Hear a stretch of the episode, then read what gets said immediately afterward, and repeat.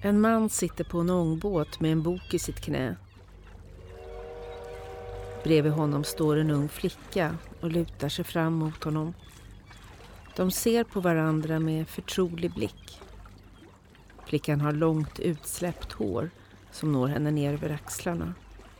Hon bär en långklänning med täckta armar och har lagt sin hatt på fraktgodslådan som hon lutar sig emot. Mannen är klädd i byxor och skjorta, bär en uppknäppt jacka och en hatt på huvudet. Han vänder sig mot flickan som för att lyssna och säga något till henne. Vad heter min lilla fröken? säger han. Flickan heter Eva och mannen heter Tom. Scenen är hämtad från Harriet Beecher Stowes roman Onkel Toms stuga från 1852. Det är inte vilken scen som helst. Mötet på båten är det första mellan romanens huvudpersoner. Den förslavade afrikanamerikanen Tom och den unga flickan Eva. Mötet är också en av litteraturhistoriens mest laddade scener. Varför? Det enkla svaret är att det skildrar en svart man och en vit flicka i nära samspråk. I den samtida litteraturen och populärkulturen var sådana möten närmast otänkbara. Du lyssnar på Anekdot Essä. Bilder av Tom. Skriven av Åsa Barati Larsson. Inläst av Magdalena Indebeto. När Harriet Beecher Stowes slaverikritiska berättelse Uncle Tom's Cabin, Life among the Lowly i juni 1851 började publiceras som följetong i den abolitionistiska tidskriften The National Era var det sannolikt ingen som kunde förutse vilken enorm global framgång berättelsen skulle bli. Redan innan följetongens sista del var publicerad beslutade sig förläggaren John P. Hewitt att ge ut berättelsen i bokform. Romanen publicerades i mars 1852 och redan den första veckan sålde den i 10 000 exemplar. Innan året var slut hade den sålts i 300 000 exemplar. I den amerikanska pressen kunde man läsa hur tryckpressarna var igång dygnet runt för att möta den stora efterfrågan. Det dröjde inte länge innan den också blev en succé i Storbritannien och i andra delar av Europa. Romanens tema om slaveriets grymhet var inte enbart en regional angelägenhet utan en global.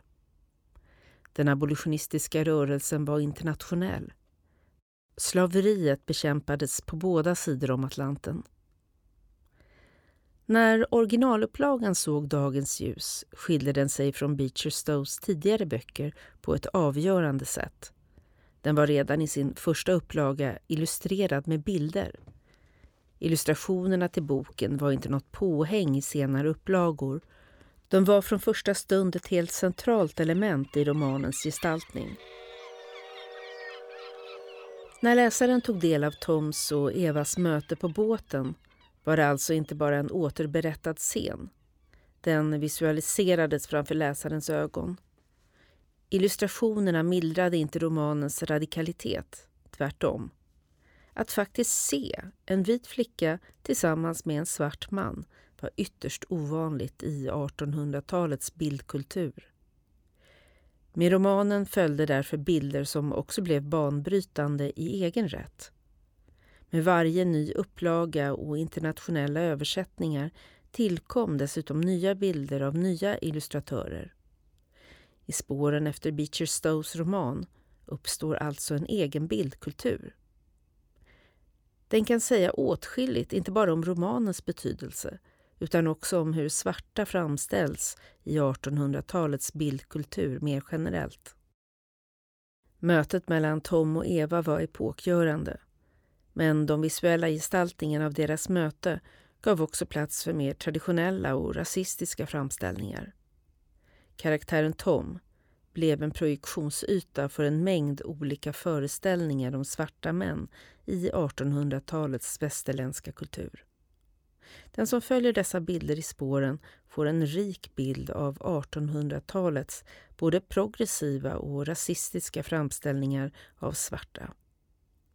Det är en historia som lite oväntat leder oss ända till den svenska konstnären Jenny Nyström som ett fascinerande exempel på romanens räckvidd.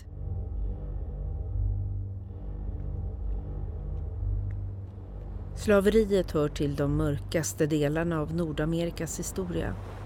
Handel med förslavade människor till Nordamerika påbörjades redan under 1500-talet. Det var en del av den koloniala transatlantiska slavhandeln mellan Europa, Afrika och Syd och Nordamerika. Den tidigaste dokumentationen av förslavade människor från Afrika till Nordamerika sker 1513 i det spanska Florida. År 1619 finns dokumentation om förslavade afrikaner i Virginia och från 1640-talet befästs afrikanamerikanernas status som förslavade till nästkommande generationer. Slaveriet fanns innan USA blev en självständig stat och utgjorde en betydande ekonomisk tillgång både för sydstaterna och nordstaterna. Slaveriet hade alltså funnits under en mycket lång tid innan Beecher Stowe skrev romanen som kritiserade dess brutala, omänskliga system. Slavhandeln pågick i Storbritannien och USA fram till avskaffandet 1807. Men slaveriet fortsatte alltjämt. I USA avskaffades det först 1863 mitt under brinnande inbördeskrig.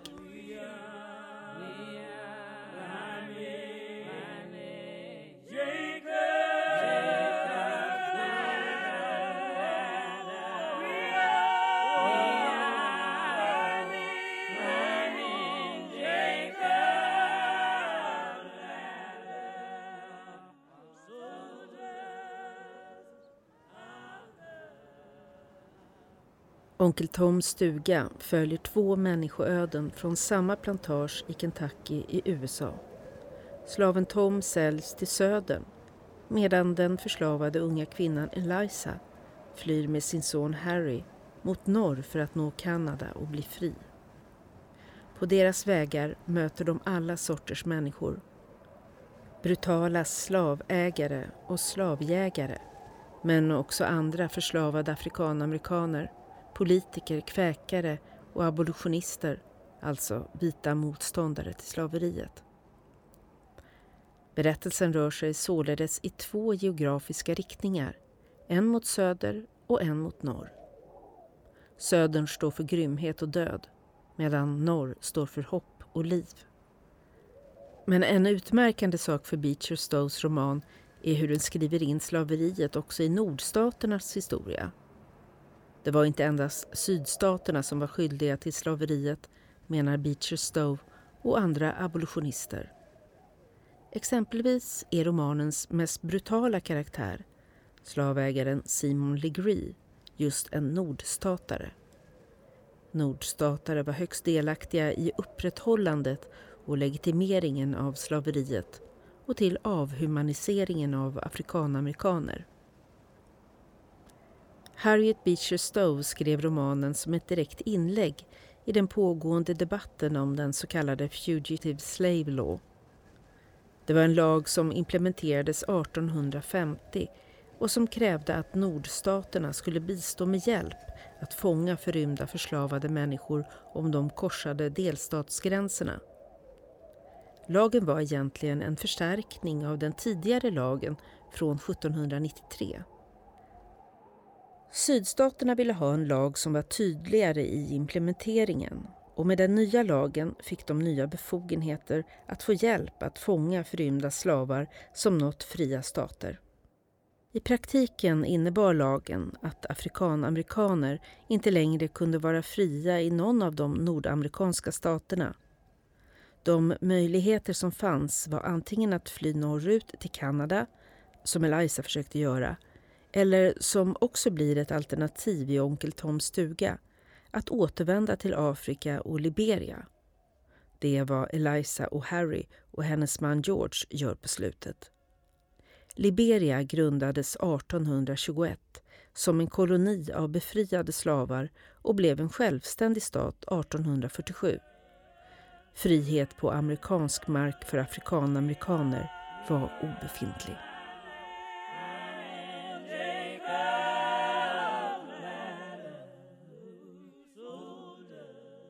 Den fiktiva berättelsen om Onkel Tom hade sin förlaga i slavberättelser, så kallade slave narratives, där tidigare slavar beskrev sina upplevelser.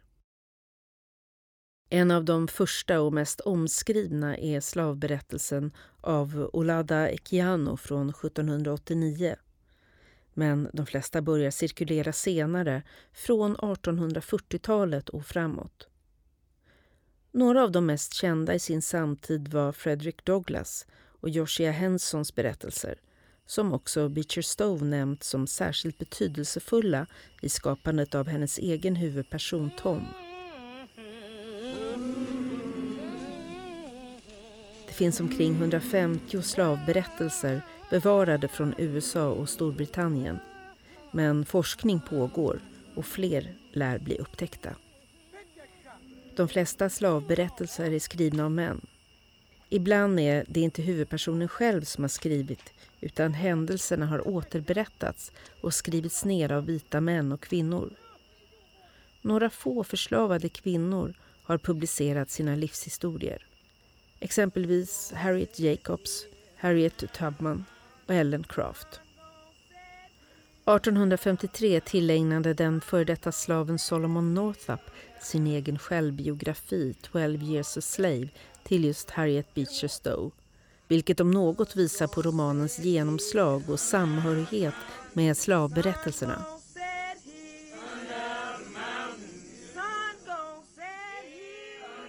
Det första som skiljer Onkel Toms stuga från slavberättelserna är att den inte är skriven av någon som har varit förslavad utan av en vit kvinna från den amerikanska medelklassen.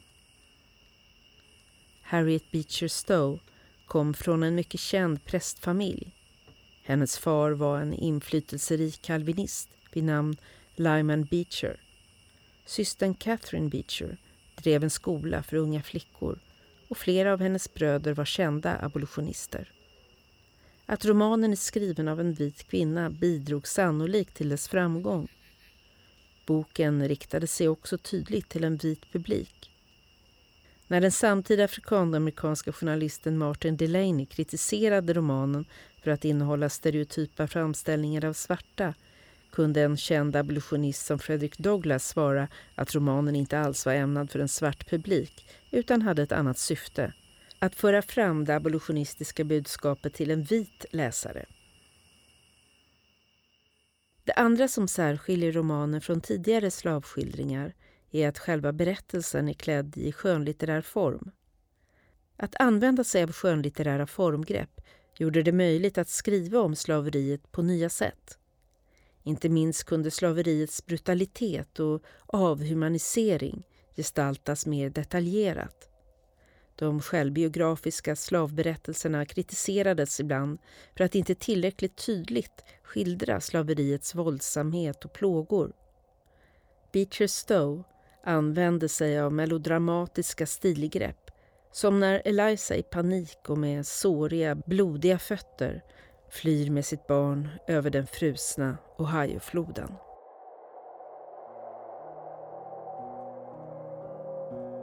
Det kanske mest utmärkande med Beecher Stowes dramatiska gestaltning är hur hon låter huvudpersonen och i förlängningen det abolitionistiska budskapet genomsyras av kristen symbolik. Tom lyser genom hela romanen med sin starka kristna tro så till den grad att han förkroppsligar Jesus Kristus. Det skiner fram genom Toms orubbade lugn, mod, styrka och barmhärtighet ända fram till hans brutala död då han piskas ihjäl av slavägaren Simon Legree. De kraftfulla berättargreppen hjälpte till att förklara vad slaveriet gjorde med de förslavade och att de valde att fly med risk för sitt eget liv. Berättelsen gav liv åt enskilda människoöden. men inte bara för att visa på lidande. Den kunde också framställa förslavade människor som tog makt över sina liv för att skapa en bättre tillvaro för sina barn, fri från slaveriets fjättrande bojor. Romanen blev inte oväntat framgångsrik också som teaterpjäs. På scen kunde vissa delar av berättelsen förstärkas. Som att blodtörstiga hundar följer efter Eliza på hennes väg över den frusna floden. Teaterpjäserna bidrog alltså till att skapa nya berättelser från romanen. Men här fanns också utrymme att befästa och förstärka rasistiska stereotyper. Karaktärer i romanen som Topsy och Chloe ligger till grund för stereotypiska skildringar av svarta som Piccanini och Mami. På ett sätt som liknar teaterscenen har romanens illustrationer blivit en plats där romanens såväl nyskapande som stereotypa drag har omförhandlats. Beecher Stows originaltext har förblivit nästintill intakt genom alla nya upplagor men illustrationerna har förändrats på flera avgörande sätt över tid.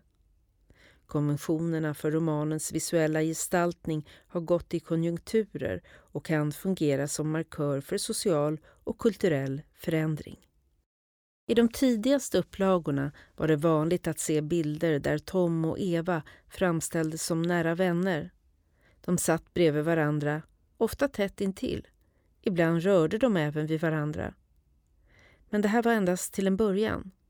I upplagor mot 1800-talets slut visas oftare en ung vit flicka på avstånd till en äldre svart man. Många gånger kunde man se Tom sittande i en böjd position eller med en käpp som stöd. Den gamla onkel Tom med grått hår eller inget hår blev en cementerad framställning och rasstereotyp som hade till syfte att visa en försvagad och passiv svart man. Under det sena 1800-talet blev Tom också än mer en sinnebild för en svart man som är överdrivet inställsam mot vita. Att vara en onkel Tom blev ett nedsättande uttryck om de afrikanamerikaner som vid första anblick tycktes visa överdriven välvilja gentemot vita. I i den afrikanamerikanska författaren James Baldwins Everybody's Protest Novel 1949 kritiserar han romanen och dess författare i hårda ordalag. Den negativa synen på Tom intensifierades i 1960-talets medborgarrättsrörelse. Egentligen är det först under det tidiga 2000-talet som romanen fått upprättelse genom ett flertal forskningspublikationer som visar dess influenser och nyskapande. Men romanen och dess karaktärer är fortsatt mycket omdiskuterade i afrikanamerikanska sammanhang.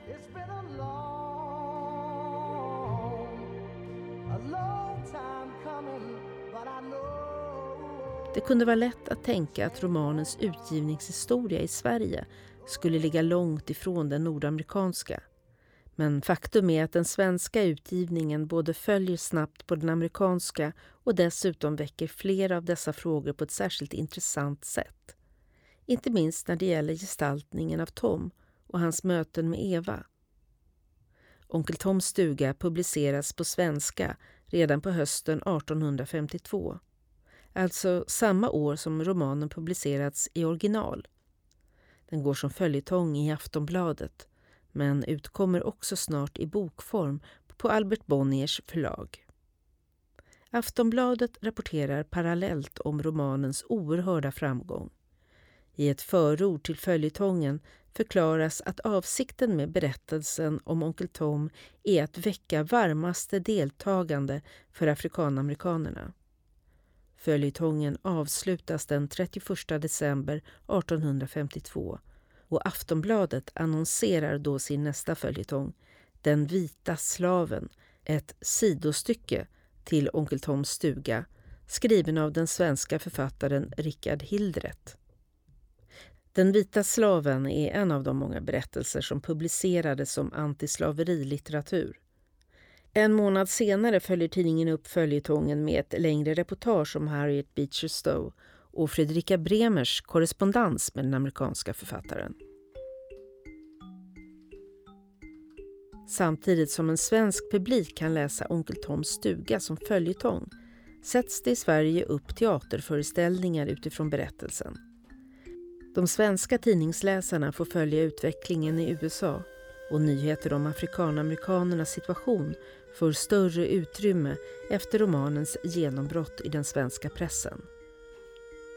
Exempelvis diskuteras Fugitive Slave Law ingående och i Göteborgs Handels och Sjöfartstidning citeras amerikansk press om det nätverk kallat Underground Railroad som uppstod i USA för att hjälpa slavar till frihet i norr.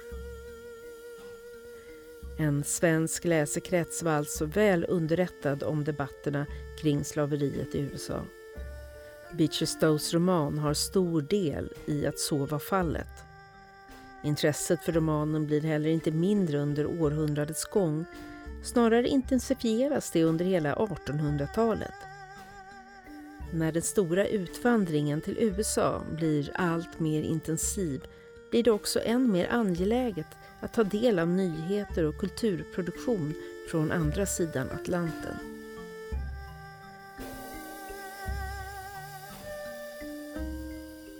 –1895, 40 år efter att den först utkommit på svenska utkommer Onkel Toms stuga på nytt i en svensk översättning på Torsten Hedlunds förlag.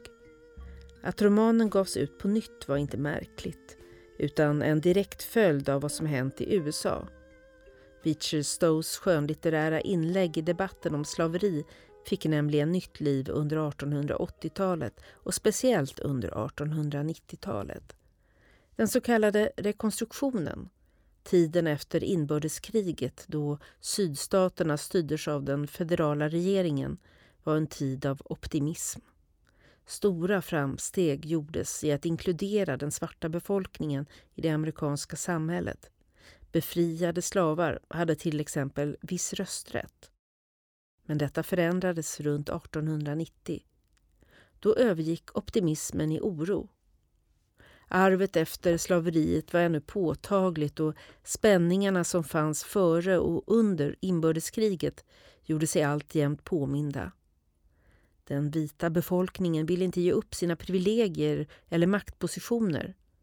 De så kallade Black Codes och Jim Crow-lagarna infördes därför vilket innebar att segregationen ökade och att afrikanamerikanernas rättigheter inskränktes hårt. Lagarna kontrollerade var svarta fick vara och röra sig. I det sena 1800-talet blev systematiska rasistiska attacker och lynchningar allt vanligare. En betydligt hårdare tillvaro blev verklighet. I kölvattnet av allt detta uppstod ett nytt intresse för Onkel Toms stuga. Uppdraget att illustrera den nya svenska översättningen gick till konstnären och illustratören Jenny Nyström. Hennes konstnärskap är knappast mest känt för dessa bilder. Det är hennes många barnillustrationer och bilder av tomtar och påskharar som de flesta känner till. Men Jenny Nyström illustrerade flera verk av Beecher Stowe och de mest kända är hennes antislaveriberättelser. Förutom Onkel Toms stuga bildsatte även Jenny Nyström romanen Dread 1857 som kom ut igen 1897. Jenny Nyströms illustrationer ingick i ett internationellt transatlantiskt utbyte av bilder hennes illustrationer bidrar till den bildkultur som växer fram i romanens kölvatten. Det sker inte bara inom Sverige.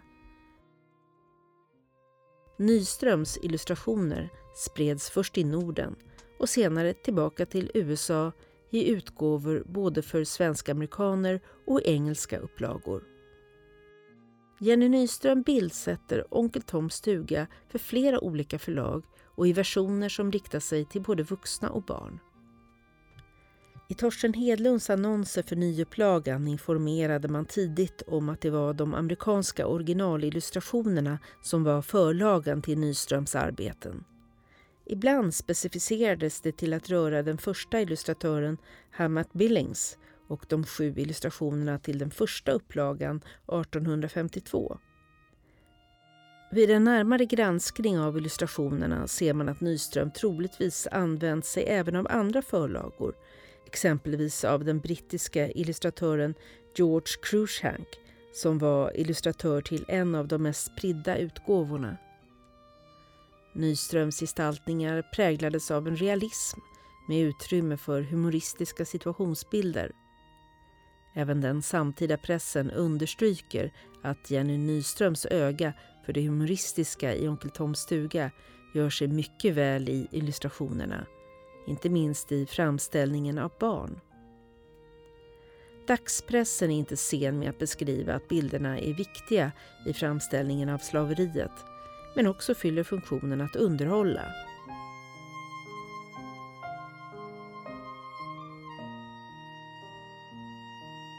Men det mest intressanta med Jenny Nyströms illustrationer är inte humorn, utan hur de bryter mot tendensen att göra Toms gestalt mindre radikal. Jenny Nyströms illustrationer av Tom publicerades i en tid då bilder av en åldrad Tom sedan ett par decennier var helt dominerande. Men Nyström framställer Tom på det ursprungliga sättet, som ung, stark och självständig. Det syns framförallt i bilderna på Tom med slavägaren Legree, när Tom lyssnar på musik och när han har ett barn i sin famn. Men det syns också i bilden där Tom och Eva läser tillsammans. Nyströms bilder behåller därför också den banbrytande aspekten i mötet mellan Tom och Eva. Allt detta utesluter inte att Nyström i vissa illustrationer också gör sig skyldig till stereotypiska framställningar. Ibland ryms det radikala och det stereotypa i samma bild. Tom behåller individualitet men bifigurerna förblir i de flesta fall stereotyper av afrikanamerikaner. En av de första graveringarna Lilla Eva läser Bibeln för onkel Tom i trädgården är enligt historikern James F. O. Gorman en av de viktigaste bilderna i den första upplagan av Billings. Till skillnad från kända motiv såsom den hotade slavfamiljen eller den knäböjande bedjande slaven så fanns det ingen visuell förlaga till skildringen av en vuxen svart man i nära samspråk med en ung vit flicka i ett naturlandskap. Det är en ny sorts bild. I de tidiga utgåvorna illustreras alltså ett nära förhållande mellan Tom och Eva som framställs som jämlika. Utanför sin kontext kunde det vara en uppseendeväckande syn.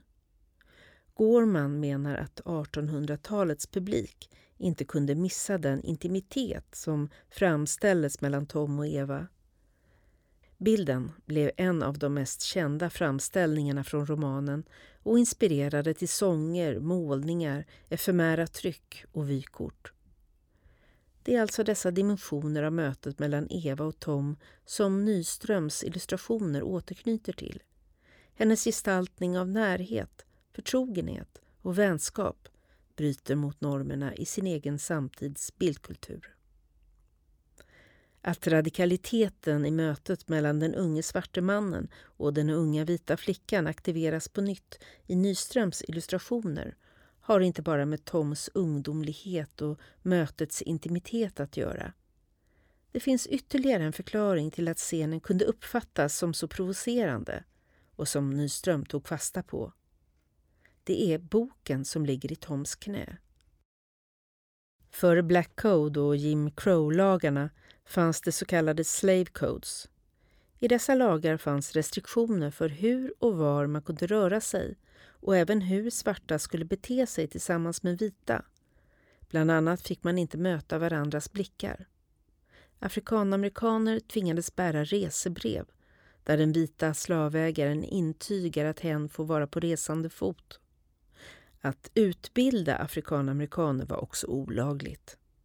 Lagarna förbjöd afrikanamerikaner att lära sig läsa och skriva. De vita slavägarna var rädda för att slavarna skulle skaffa sig kunskap, lära sig att ifrågasätta slavsystemet och kräva sina rättigheter genom uppror. Särskilt efter slavupproret som leddes av Nat Turner 1831. Att bli påkommen med en bok i handen var för en svart man eller kvinna därmed förenat med livsfara De slavar som upptäcktes blev hårt bestraffade och även mördade. När Beecher Stowe gjorde Tom till en ung, svart, stark och dessutom läsande man provocerar hon inte endast de vita slavägarna. Den rasistiska synen på afrikanamerikaner fanns hos andra vita samhällsklasser, både i söder och i norr. Bildbruket tonas ner under det sena 1800-talet, som tidigare nämnts. Och därför blir det återigen banbrytande när Jenny Nyström återanvänder bilden. Inte bara för att Tom är en ung, atletisk och stark man utan också för att han har en bok i famnen. Bilden av en läsande man associerar till intellektuellt arbete och rubbar synen på människan som en ägodel. Illustrationerna var centrala i upplevelsen av läsningen av Onkel Toms stuga när den kom ut 1852 och den fortsatte att provocera många vita läsare i det sena 1800-talet genom att framställa afrikanamerikaner som fria, starka, självständiga och tänkande människor. Jenny Nyström återupplivar allt detta när hon gestaltar Tom på samma sätt mot seklets slut. Tom och Eva utväxlar förtroliga blickar på en ångbåt. Tom är varken gammal eller hukad och han har en bok i sitt knä.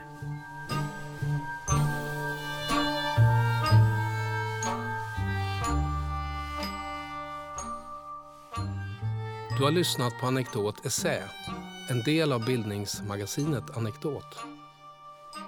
Redaktör Hedvig Hernsten, musik Oskar Schönning, regi Lars Indebeto, producent Magnus Bremmer. Fler essäer, poddar och filmer hittar du på anekdot.se.